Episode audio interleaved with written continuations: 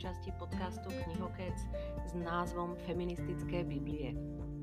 Ako už aj ten názov napovedá, budeme rozoberať tie najznámejšie feministické publikácie, ktoré vyšli počas ako feministickej éry. Ten dôvod, pre ktorý som si vybrala v podstate túto tému, je nasledovný. Približne pred nejakým jedným rokom uh, mi nejakým spôsobom napadol napadla taká myšlienka, čo keby som si proste prečítala tie diela, o ktorých hovorí každá feministka, každá feministická aktivistka a trošku sa ako dovzdelávala v rámci, v rámci tých kníh, minimálne ich mať prečítané, vedieť o čom je vôbec ako v nich reč. Takže to bol ten dôvod, prečo som sa na to dala. I ja som si vybrala momentálne v rámci dnešného výberu 5 knižiek, z toho sú 3 naozaj také tie klasické feministické diela, ktoré cituje väčšina tých aktivistiek, dve dve autorky, ktoré som si vybrala v rámci knižiek, sú také viac súčasné, možno trošku, minimálne jedna z nich ide úplne proti tomu ako hlavnému klasickému feministickému prúdu, k nej sa dostaneme, ale dúfam, že vás bude táto časť baviť.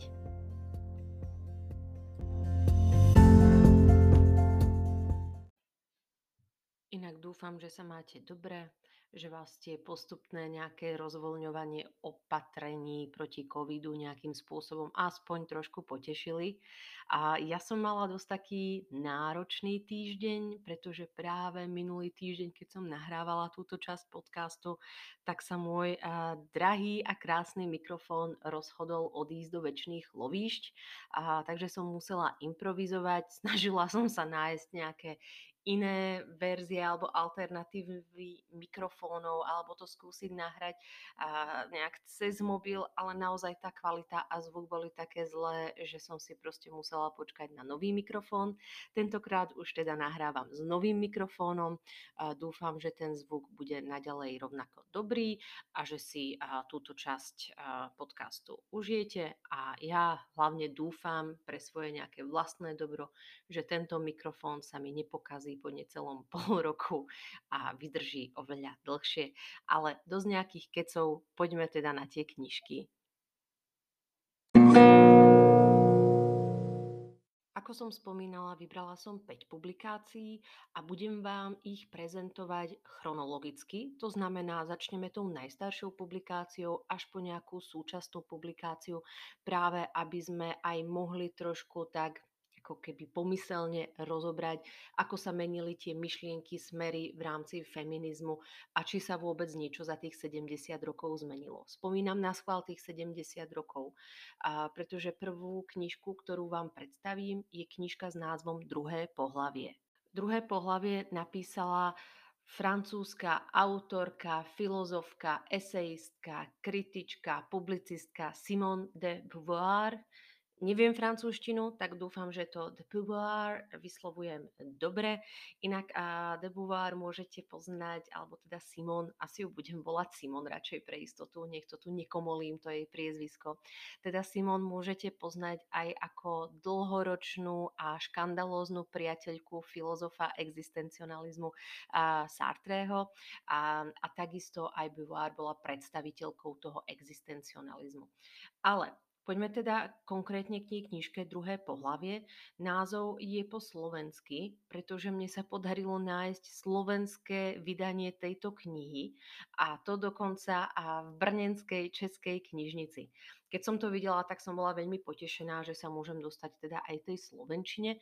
A čo sa týka tej knižky Druhé pohlavie, bola vydaná um, v origináli v roku 1949, takže preto som spomínala, že budeme vidieť tie knižky od vývoja e, počas nejakých 70. rokov, ale v Slovenčine bola vydaná cez vydavateľstvo Obzor v roku 1967 v preklade od Viery Millerovej.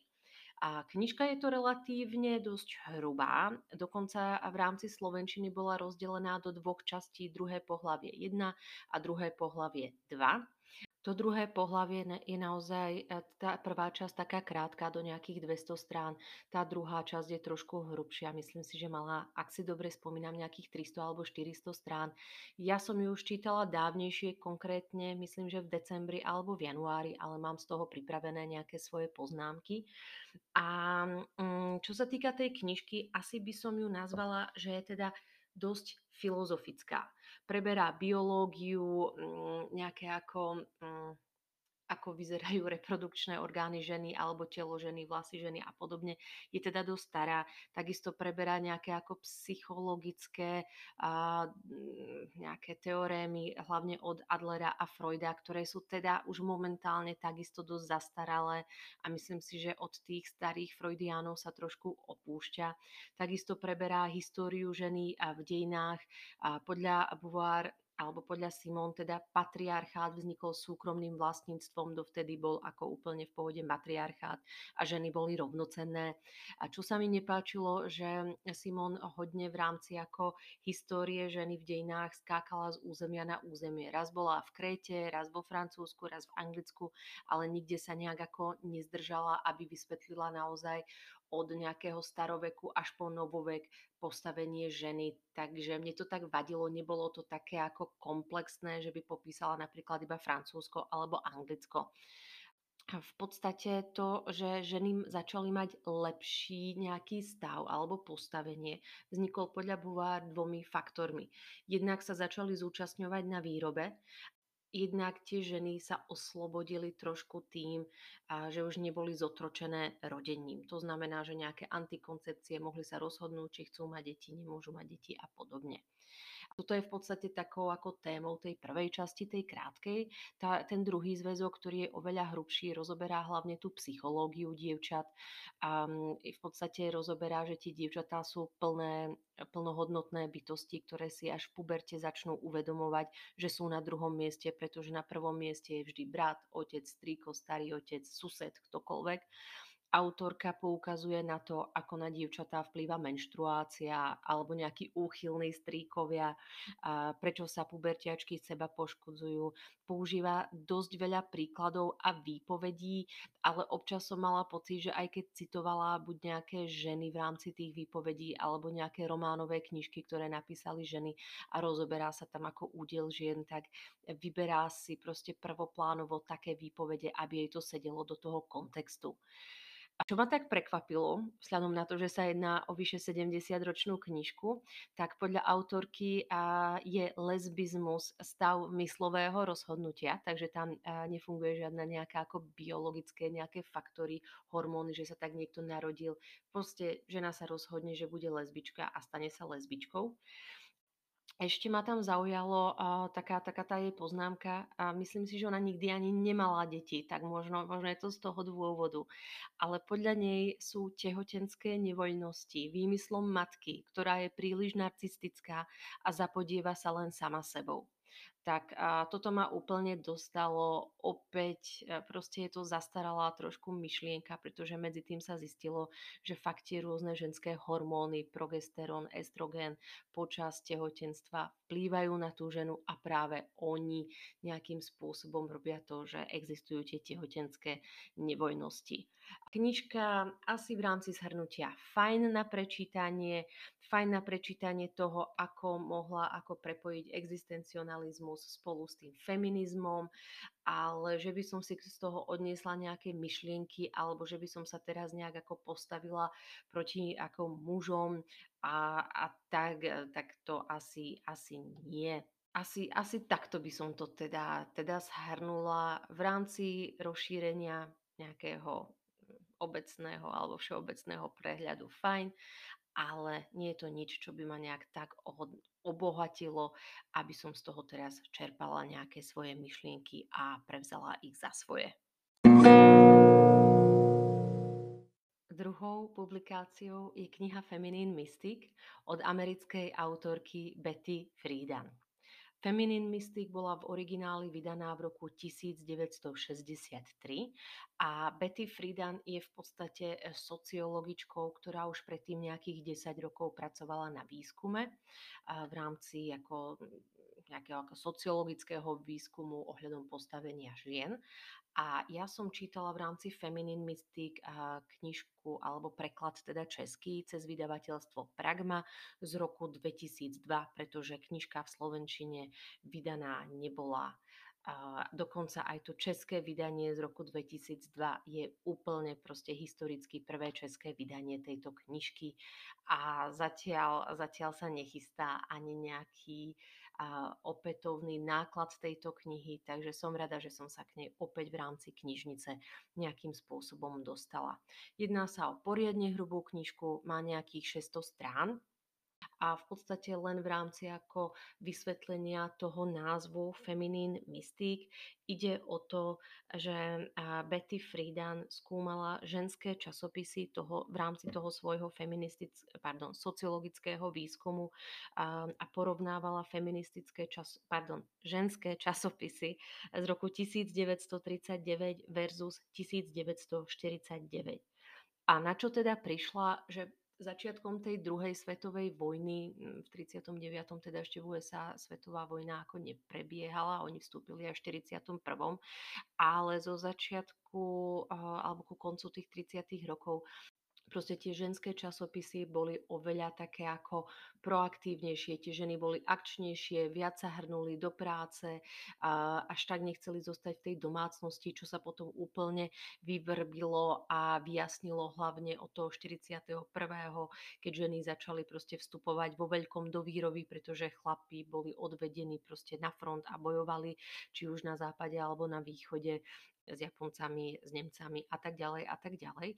No a proste tie ženy sa emancipovali tým spôsobom. Avšak to prekvapenie v rámci výskumu vyplynulo z toho, že keď už porovnávala ten rok 1949, keď sa naši ako chlapi vrátili e, späť z tých front, tak proste prišiel nejaký úpadok a zo všetkých tých žien sa stali proste ženušky v domácnosti. Vznikol tzv. nejaký ženský mýtus, že žena je dobrá iba na to, aby bola doma, rodila deti, upratovala pre muža, ale aby ten muž zase vydobil svoje miesto v spoločnosti, aby on zarábal, aby on chodil do práce a bolo nemysliteľné, aby aj žena pomýšľala nejakým spôsobom na kariéru. Neviem ako vy, ale podľa mňa to znie trošku tak ako predpojato, pretože rozhodne nie každá žena chcela byť podľa mňa v domácnosti ani v tých časoch. Myslím si, že to Betty Friedan trošku tak ako generalizovala, ale kto vie, to bol taký ten môj pocit. Ona v podstate v celej tej svojej knižke dosť kritizuje aj Freuda a, a ohľadom tej freudiánskej doktríny, že v podstate každá žena mužovi závidí jeho penis, že sú podradné, takže to je v podstate ako taká jej kritika. A čo ako hodne kritizuje alebo veľmi kritizuje, sú to, že tieto ako myšlienky ohľadom toho, že žena má sedieť doma v domácnosti, veľmi zhoršili tie ženské časopisy po tej druhej svetovej vojne. Tam ako začal vstupovať do úlohy ako marketing. Ja mám vždycky v hlave ten seriál Mad Men, ktorý bol práve taký ako marketingovo ladený zo začiatku tých 60, 50, konce, e, koniec 50. a začiatok tých 60. rokov, kde v podstate, ako ste aj videli, že aj v tom korporátnom svete marketingu sú len sami chlapi a žena je naozaj doma v domácnosti. No a presne to si myslí aj Frieden, že ten marketing a celkovo tie reklamy, či už ženských časopisov alebo nástupom proste televíznych obrazoviek a tele, pravidelného televízneho vysielania proste naučili ženy to, a, a respektíve im nasľubovali to, že domáce spotrebiče im zlepšia život, prišiel ten sexuálny a sexistický potón tých reklám, takže ešte viac to utvrdzovalo alebo utvrdzuje tie ženy, kde majú mať svoje miesto v spoločnosti.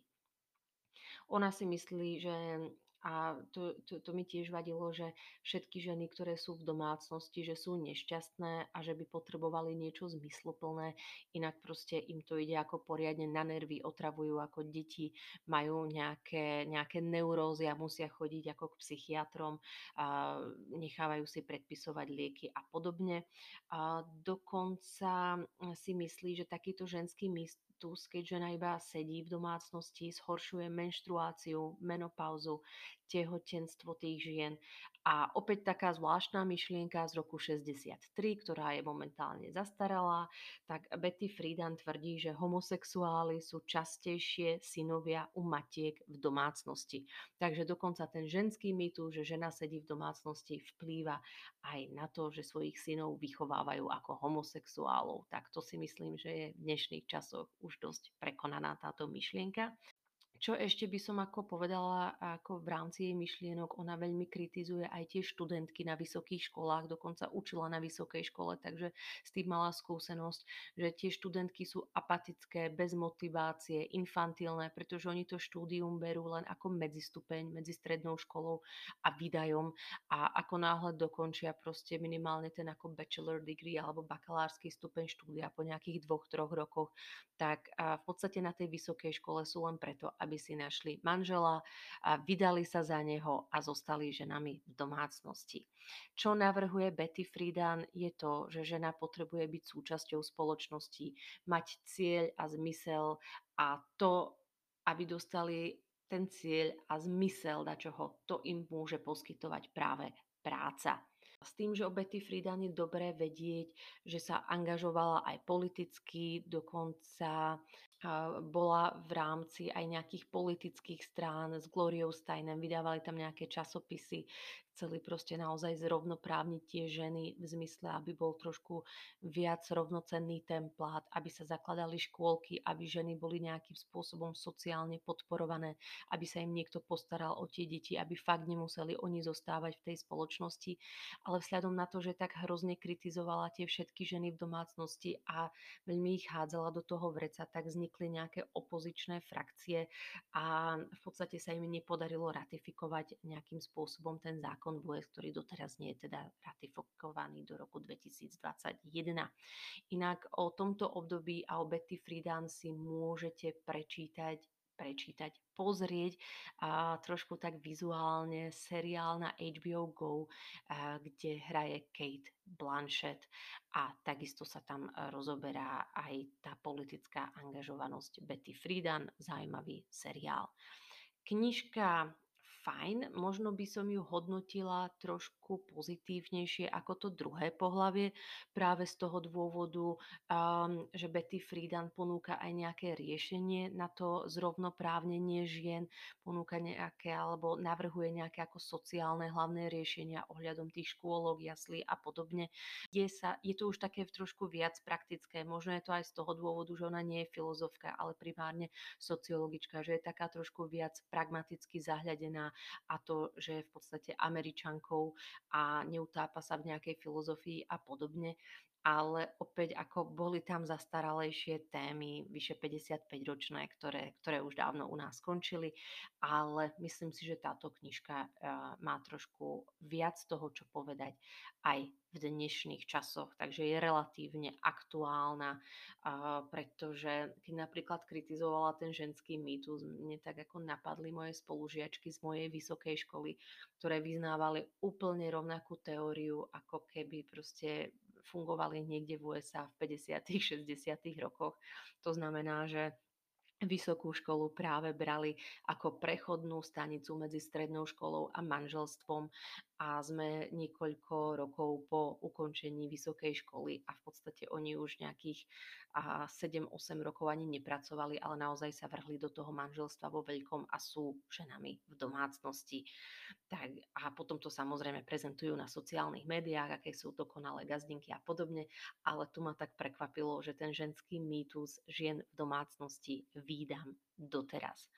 A v českom vydaní, musím to ešte spomenúť, bolo veľmi zaujímať, e, zaujímavé sledovať aj Friedanovej úvodníky, tým, že české vydanie bolo v roku 2002, a tak tam dali aj nejaké predmluvy alebo predslovy e, z roku 73 a 83, takže po 10 a 20 rokoch od vydania originálu ten predslov napísala Betty Friedan a čo ma na tom zaujalo, ešte proste ten predslov z roku 73 bola takou ešte bojovníčkou, aktivistkou, ale ten predslov, ktorý už bol o 20 rokov neskôr, v 83.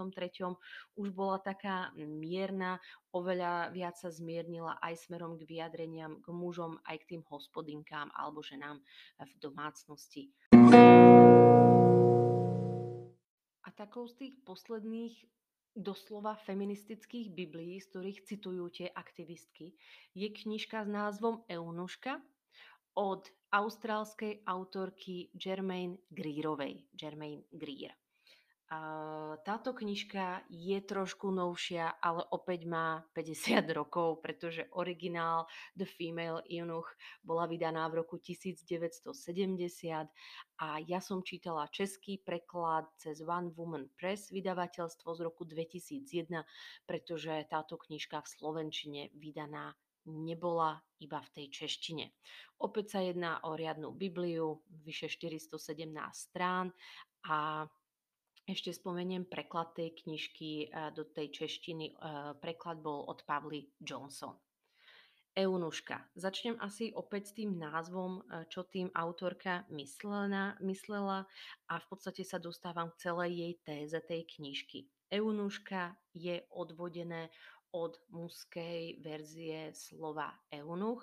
To znamená, je to nejaká žena, ktorá popiera skúmanie vlastnej sexuality učí sa potláčať tú svoju sexualitu a mm, v podstate eunuch je nejaké ako pohlavie, ktoré postráda alebo ktorému chýba ten sexuálny orgán. Takže toto je taký, um, taká opozícia k tej predchádzajúcej knižke Betty Friedan. Ona tvrdila, že ženy mužom závidia penis a naopak Germaine Greer tvrdí, že žena potláča svoju sexualitu a z toho pramenia úplne všetky nejaké problémy. Knižka inak začína opäť takým ako biologickým porovnávaním a porovnáva gény medzi medzi mužmi, ženami, kosti, vlasy, siluetu a tak ďalej a tak ďalej.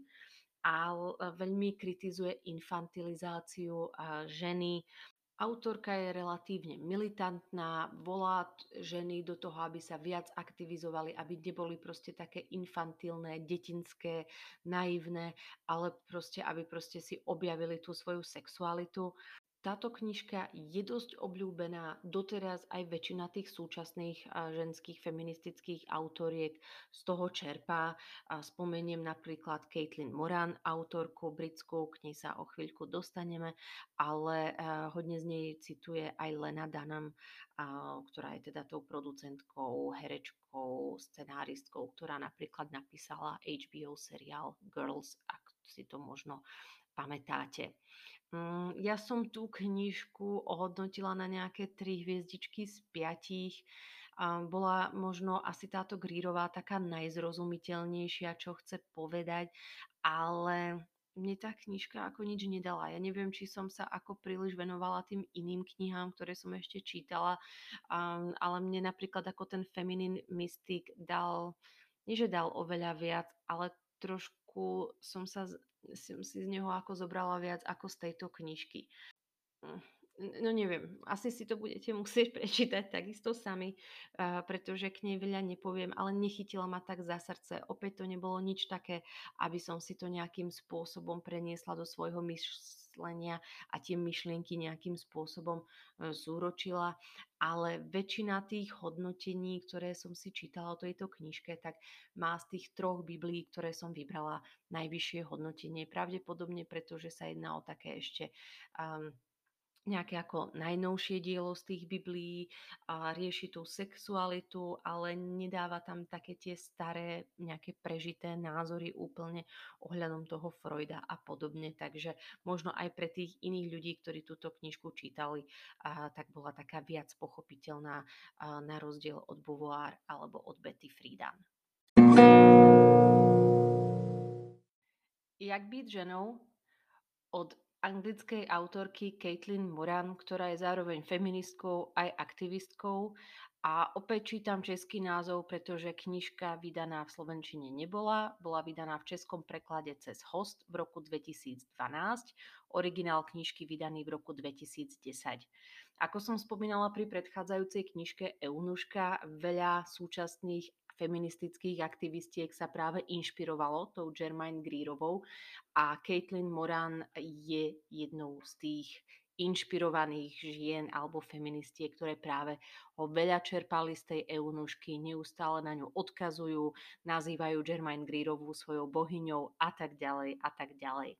Jak byť ženou nie je nejakou feministickou bibliou alebo feministickým manifestom, je to skôr taký ako príbeh, akým spôsobom sa Caitlin Moranová vyvíjala v zmysle dospievania cez detstvo, pubertu, adolescenciu, mladú dospelosť, ako hľadala svoju ženskosť, kam ju to posunulo.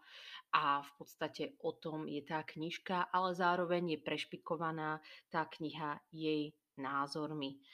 Uh, napríklad uh, ohľadom tých nejakých feministických názorov ona si myslí, že feminizmus by sa mal práve kritizovať, pretože má svoje chyby a má príliš veľa pohľadov, nie je nejakým spôsobom jednotný a dáva tam celkom ako vtipné hlášky, občas na môj vkus až príliš vtipné hlášky, ako keby sa za každú cenu snažila byť extrémne vtipná a sarkastická, ale bolo tam zo pár myšlienok, ktoré, ktoré som si zapamätala. Napríklad, ako vedieť alebo ako byť uvedomený, kedy sa jedná o nejakú sexistickú volovinu a to si prosím, ako ženy by si mali uvedomiť podľa toho, či to aj muži riešia natoľko a či to robí aj mužom také starosti. Poviem príklad, ktorý uvádzala aj ona. Ženy a upratovačky, to znamená ženy, ktoré majú svoju kariéru, pracujú na full time, starajú sa o deti, často bývajú vo veľkých domoch, nemajú úplne čas proste sa ešte starať aj o upratovanie, aby celý dom alebo byt bol tip-top a v takýchto prípadoch si najímajú práve upratovačky, ktoré k ním chodia raz týždenne akurát spoločenské predsudky.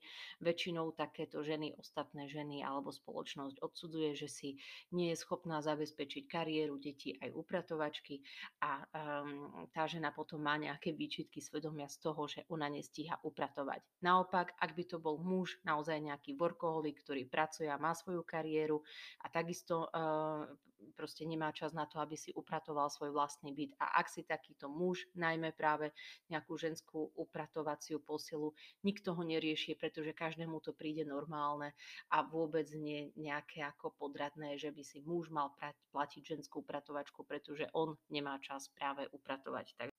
Mala tam aj takú zaujímavú úvahu o strip kluboch, napríklad, citujem, muži bez nich prežijú, veď kozy nie sú vitamín D, ale ak chcú ženy tancovať pre radosť, tak nech tancujú, takže toto je jej názor o tých strip kluboch. Alebo ešte taká ako celkom funny vetička uh, o Batmanovi a o potrebe dieťaťa u žien. Batman nepotrebuje dieťatko, aby mal pocit, že dosiahol všetko, veď práve zachránil Gotham. Takže očakávajte skôr takéto nejaké sarkastické poznámky, um, ale ako opäť aj tá Caitlin Moran sa snaží o tú ako ženskú silu, emancipáciu, rovnocennosť, aby sme si boli viac menej všetci rovní.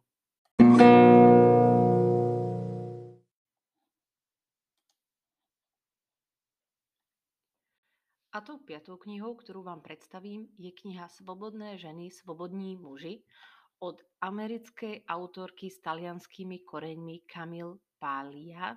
Píše sa Paglia, myslím, že sa to po taliansky číta Paja. Nie som si úplne istá. Kniha v origináli vydaná v roku 2017, v Slovenčine nevydaná, vydaná iba v českom preklade a to cez Argo v roku 2019 v preklade od Ladislava Naďa.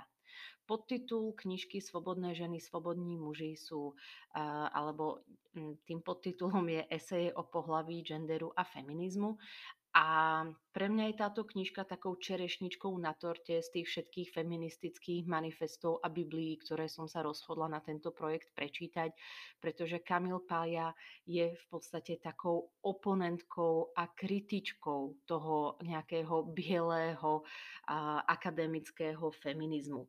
Do sa to odráža v tých jej esejách, ktoré práve ako konečne vyšli aj v českom jazyku a používa pri, veľa ako protiargumentov, kritizuje onoho času ešte Betty Friedanovú, um, aj ostatné také tie najznámejšie feministické aktivistky. Sama Kamil už má niečo odžité, momentálne má nejakých 70 rokov, ak si to tak narýchlo počítam, a, takže v podstate ona ešte v tých 70 rokoch, keď začínala tá druhá vlna feminizmu, ako zažila tú éru Glorie Steinem, Betty Friedan a ostatných, zažila Germaine Greerovú a zažila v podstate aj, alebo teda si prečítala, preštudovala aj ďalšie feministické knižky iných feministických autoriek, ktoré teda tu nespomínam, ale určite to neberte tak, že počas celých nejakých 50-60 rokov boli len tie, týchto ako 5 knižiek. To je môj výber knižiek, prvé tri sú teda tie Biblie, tieto dve sú niečo ako plus. A poďme teda k tej knižke Svobodné ženy, svobodní muži. Ako som vravela, ona kritizuje biely akademický feminizmus a ona chce rovnosť ako klasické feministky, v tom sa s nimi ako vôbec nerozchádza, ale nechce odsúvať a odsudzovať ani matky v domácnosti, čo práve robila tá Betty Friedan v 63 vo svojej publikácii uh, Feminine Mystic. Podľa nej, uh, podľa Kamil Palie, žena nemá mať v zákone podporujúce ustanovenia, lebo tým sa ešte viac stávajú tie ženy obeťami, takže preferuje takú nejakú objektívnu rovnosť. A mm, sama Palia upozorňuje na to, že mužom tiež môžeme veľa ďakovať, že ich netreba brať ako nejakých menej cenných tvorov, pretože feminizmus podľa nej nemusí alebo podľa nej teda musí uznať, že aj muži dokázali veľké veci, či už v umení, vede, v technológii, v medicíne, vďaka ktorým sa ženám takisto zlepšil život. Takže ona oproti tým predchádzajúcim feministkám nie je nejaká taká, že by ich ako odsudzovala. Práve im chce ako takisto poďakovať, že sú to rovnocenné bytosti ako ženy a nemali by sme sa um, um, nejak ako súťažiť, kto sa dostane na piedestál, či ten ženský rod alebo mužský rod a podobne. Takisto tam mala zo pár ako veľmi zaujímavých esejí. Mňa tam zaujala jedna taká vetička, ktorú som si nejakým spôsobom podčiarkla a je to veta o sexualite. Citujem, muži vstupujú do ženy triumfálne, ale stiahujú sa preč už z vesene. Tak toto ma tak trošku ako pobavilo. Inak ako v rámci tých jej esejí nezlučujem sa a nestotožňujem sa v tých esejách s Kamil Palia e, so všetkým, čo napísala, ale veľmi sa mi páči ten opozičný obraz feminizmu, ktorý priniesla. Bola za to teda aj dosť kritizovaná v tom nejakom ako svete, ale prináša práve zaujímavý pohľad na sexualizovanosť porna a ženského tela. Ona ako proti tomu vôbec nie je. Ak chcete čítať opozíciu, tak tieto eseje by vás mohli baviť. Za čo ale trhá, strhávam nejaké pomyselné hviezdičky a možno je to aj chyba toho českého prekladu, sú chýbajúce dáta.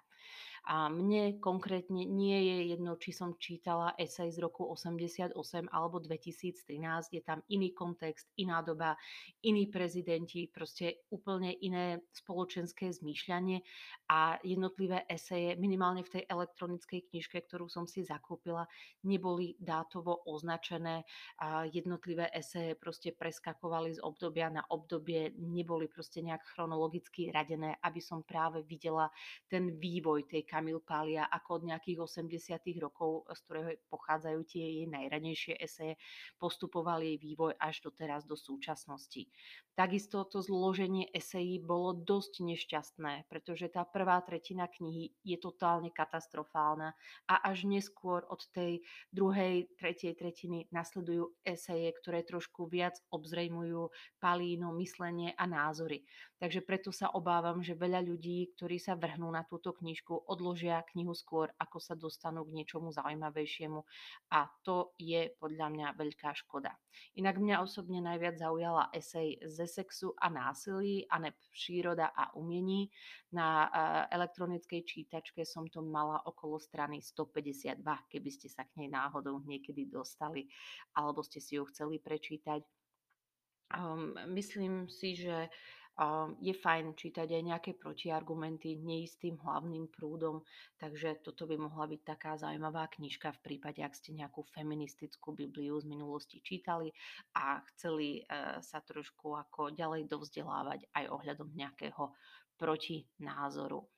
Inak tých feministických kníh je veľké množstvo. Momentálne prichádza nejaká štvrtá, už pomaly piatá vlna feminizmu práve nástupom tých sociálnych médií. Tým myslím feminizmus napríklad Emmy Watson a práve takých tých herečiek a známych osobností. S jednou takouto najznámejšou je tá nigerijská spisovateľka a Chimamanda Ngozi Adichie. Vôbec neviem, ako, ako, ako prečítať ju ako spisovateľku, takže ona vydáva a takisto nejaké feministické manifesty a chodí po svete v rámci nejakých TEDx prednášok a podobne. Takže mm, ten výber je veľký. Takisto, keď som ako hľadala túto knižku, um, našla som napríklad publikáciu um, a feministky nenosia ružovú a iné lži. Tie napísali opäť nejaké slávne osobnosti a sú to nejaké eseje od tých slávnych osobností. Takisto máme rôzne akademické feministické knižky vydávané od konca 80. rokov až 90, do, e, v priebehu 90. rokov až do súčasnosti, ale opäť väčšina tých knižiek nebola preložená do češtiny ani do slovenčiny. Takže ak vás táto téma zaujíma, myslím si, že je potreba sa prelúskať trošku tou angličtinou. A to bolo na dnes všetko. Myslím si, že a k počudovaniu som nakoniec túto tému, celkom roztiahla rozpisom jednotlivých knížiek. Sú to také ambivalentné knižky, niečo vás na nich bude štvať, niečo vás možno zaujme, Určite by som nepovedala, že je to, sú to ako nejaké publikácie pre masy, možno fakt pre takých čitateľov, ktorých táto téma zaujíma, chcú sa o tom niečo ako hlbšie dozvedieť, trošku sa ako dostať do toho konštruktu.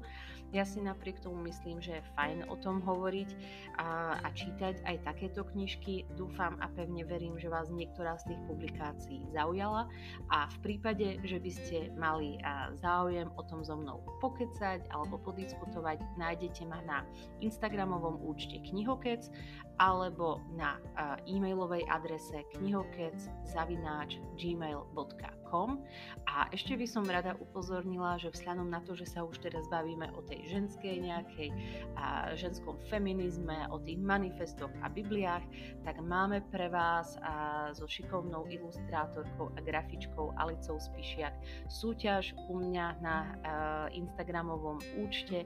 Budem rada, ak nám napíšete komentár a vyjadrite sa k súťaži súťaži môžete vyhrať jednu z Aliciných nádherných knižných záložiek, ktoré sa opäť týkajú silných knižných hrdiniek. Budem sa na vás tešiť na budúce, približne o nejaké dva týždne koncom mesiaca. Majte sa krásne a prajem čítaniu zdar. Ahojte!